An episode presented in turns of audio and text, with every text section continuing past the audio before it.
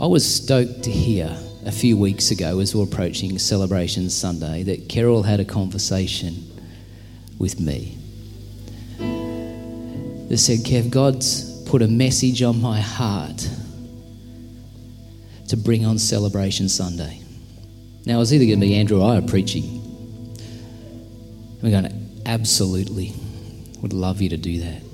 And so there's a message that's in Kerrell's heart that she feels is a message that God's given her that really, in my opinion, captures the way that she lives and ministers.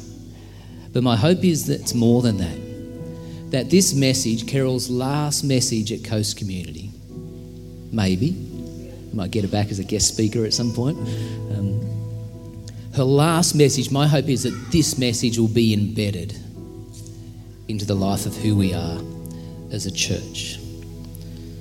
And so, can I ask you today to lean into that? Take some notes and really ask God what's in it for you, what's in it for us. And so, for the last time, can we just give a huge applause as we welcome Kerrell to share this message?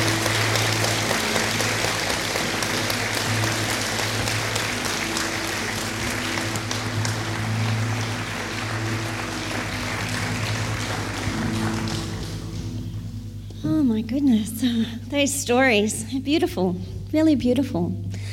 Um, yeah, I guess I echo Aiden's thoughts too. It's not until we stop and we look back, we kind of see the fingerprints of God over our lives and take notice. And I don't know about you, but sometimes I think I suffer a little bit from spiritual amnesia. I, I forget the goodness of God and forget to stop and see His hand. Um, so when we do that, it actually gives us confidence in looking forward and knowing, hey, God's been there right with me all the way. He's not going to leave me here and abandon me, but He promises to walk with us into the future. And so I guess the last 28 years, I've just been thinking back the last few weeks and remembering some of the funny stories and just thinking about God's goodness and His faithfulness in the journey. I mean, we came up here in 1992, the beginning, and I remember saying to Andrew, you know, in 1994 we started. He started as pastor at, at Hardy's Bay, little sleepy Hardy's Bay, and and I said to Andrew, oh, I can't be a minister's wife. I don't know what to do. I don't play the piano. I don't make scones. I, I like. And he said, Kerrell, I have to run the church. They don't teach you that stuff in Bible college. I'm like, oh, okay.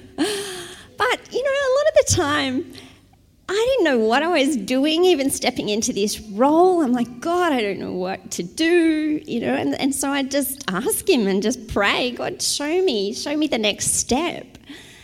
And I was thinking back to a funny story um, that I wanted to share probably about seven or eight years ago. And we were meeting at, high, at um, High School.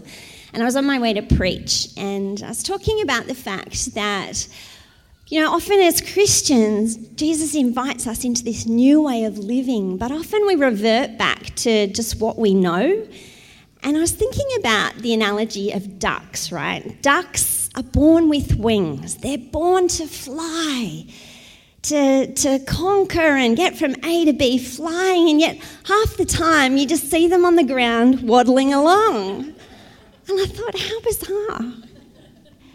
So I'm driving along to church and I'm, you know, going over this message in my head, going, oh, God, you know, God, I just don't know how to bring up this thing about ducks. Oh, so I was always thinking about ducks this week. Or, you know, like, how do you just launch into this thing about ducks? And so I'm going, I just don't know how to do this. Is this really going to work?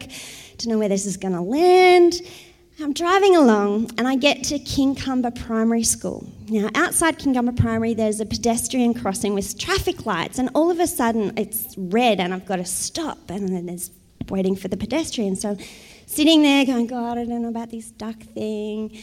Da, da, da. And I look and I'm thinking, where are the pedestrians? I've got to get to church. There's no pedestrians. And I look down on the ground, and this is what I see. there was two ducks walking across the pedestrian crossing.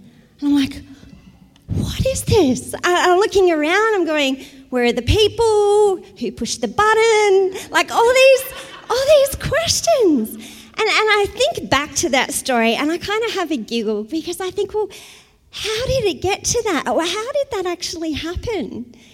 I don't know if you believe in angels or invisibles or whatever, but I, am just thinking, you know, the, the, behind the scenes thing that had to happen. You know, here she comes, here she comes on approach, on approach, white car. Okay, are the ducks in position? All right, get the ducks. Okay, Beatrice, Betty, you can't fly. Resist the urge to fly. You have to walk A to B. Simple. Got it? All right. Okay, get the ducks ready. Okay, release the ducks. Push the button. Like, just such a bizarre thing. Isn't God crazy? How often do we limit God in our prayers and, and go, you know, God is the source of everything good, and we can come to Him and we can ask Him for anything. And He goes to these lengths to answer our prayers sometimes. He knows exactly what we need when we need it. He has a solution for all of our questions before we even ask them. God is infinitely resourceful. He knows what's going on. We can just come to Him with any random request, ducks or whatever it looks like. Nothing is too hard for God. See, I love the story about the woman at the well. I don't know, I've got a picture for the kids and the adults. And I love this encounter with the woman at the well where she meets Jesus. And there's this beautiful picture where this woman, she comes, she comes to get water on that day, Little did she know she would meet Jesus, the Son of God. And he meets her right in her need. She'd had these failed relationships, her life was in a mess, and he met her in that place. And he offers her something so beautiful, something greater than water. He says, I offer water that will become a wellspring within you water that gives you life, sorry, that gives you life throughout eternity. You will never be thirsty again. I think we've got a slide there. In the message, it says, The water I give will be an artesian spring within, gushing fountains of endless life. See, our world is thirsty, not just physically because of the drought, obviously, that's a physical problem, but I believe they're physically, they're spiritually thirsty thirsty for truth. We all have a need, we all have a thirst for something. And whether we realize it or not, we're thirsty. The water that the world offers us is success or fame, knowledge, power, possessions. But these will never quench our thirst, it'll always leave us thirsty. In Psalm 42, on the screen, it says, My soul thirsts for God, for the living God. When you think about it, every living thing, you know, plants, animals, humans, we have a thirst. And so, why would our soul be any different? Our soul is thirsty. Our soul's thirsty for love, for acceptance, for purpose, to be seen and known, to be loved and to love. And Jesus is the source of life. He's the only thing that will satisfy that thirst. He's the only thing that will quench that thirst. See, Jesus came, He said, I'm the way, the truth, and the life. He's the way to the Father. He reveals the Father. He shows us what the Father's like and how to live and relate to Him. He's the truth about God, about who God is and who we are in God, that we can be daughters and sons of the, the living God, as we've just heard from Adriana. And He's the life. He's the blueprint for life. He's the wellspring of life. He is our life, and He shows us how to really live. He meets us right where we're at, just like this woman, in all of our mess, in all of our baggage, and He promises to meet us and be with us and have relationship with us. See, in John it says, Anyone who is thirsty may come to me. Anyone who believes in me may come and drink. For the scriptures just declare rivers of living water will flow from his heart. So I ask God today, what, what do I bring, God? What does it look like? And I just heard those four little words come to the well. Come to the well. And it reminded me of um, years ago this sense of me saying to God, Well, God, what is my purpose? What is my calling? What do you want me to do? And he reminded me, he said, and you've heard the story before, no doubt Kerrell, you're a water carrier. Come to the well each day, drink from me, get to know me, do life with me, bring refreshment back to those around you, whatever that looks like, whether it's love or joy, laughter. Bring it back, refresh others, but teach others to go to the well, that they can come to me directly as well. So it's a simple message today. Just come to the well. Jesus is the source of life, He's our limitless supply. And He will only, He is everything we need, and only He will satisfy. See, I love in this story that the woman actually, she meets Jesus. She has this revelation of what life can look like with Jesus. And then she heads back to town. She tells all her friends and she leaves her jars right there. She forgets the very reason that she came because she went away with something better. And I love that Jesus offers us this new way to live that looks different. It looks different. And often, you know, I felt like that woman at the well. I felt unqualified. I felt inadequate.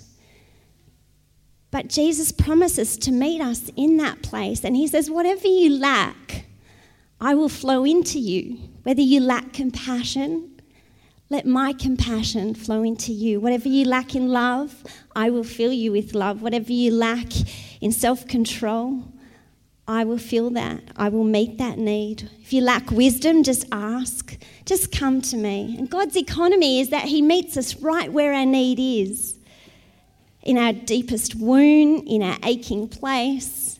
And His love pours into us like ointment and fills us and changes us.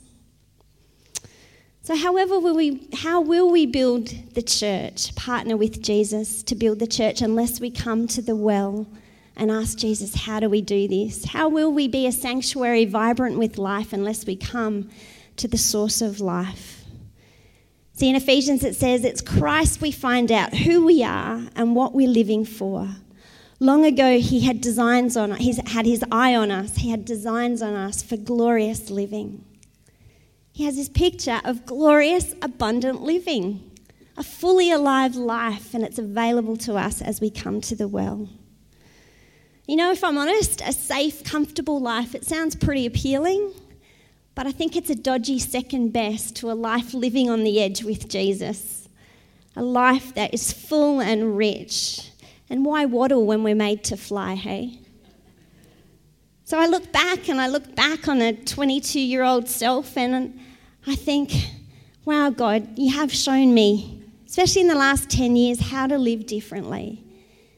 And there's been good days and there's been bad days, but it's been coming to the well that has sustained me it has changed me, it has formed me and the way I do life and ministry.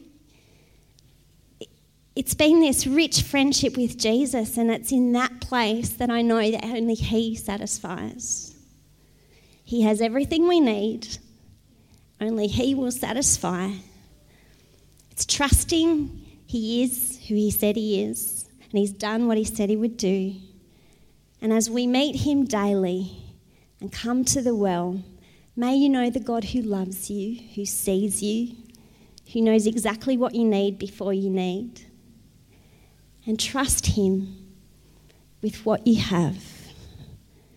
Maybe you're a control freak like me, but let go because, you know, maybe you like all your ducks in a row, but God is really good with ducks and just trust Him. Look, this is my prayer for you. Can you put the last slide on, please? Our souls are restless until they rest in you. A beautiful quote from Augustine, and then there's the next one, please. I ask him that with both feet planted firmly on love, you'll be able to take in with all the followers of Jesus the extravagant dimensions of Christ's love. Reach out and experience the breadth, test its length, plumb the depths, rise to the heights, live full lives, full in the fullness of God. This is my prayer for you as a church. Let's pray. Oh, Jesus, thanks that those who search will find what their soul longs for, that those who thirst will thirst no more, And thanks just for the invitation to each one of us to come to the well, that you delight in us, you delight meeting with us, that you're the living water, the artesian spring that never ends. And God, while our supply is limited, your supply is endless. You are life, you're the source of love unending. And as we experience your love and the reality of your presence with us, that as your spirit fills us to overflowing, that you would pour out your love and grace to those around us, through us, and in us. So give us courage to make space for you each day, Jesus. That you would be the one that we meet. And God, that we would have this revelation of your deep, deep love for us. In Jesus' name, amen. in this next space is an opportunity where communion will be served. And in the same way that the woman left her jars behind, which kind of represented her old life, we have an opportunity to do the same, to leave those things, our selfishness and pride at the cross, and allow God His, His life, His love poured out to us into our life. So let's eat together. Let's remember Jesus and his life poured out for us as he come to the well.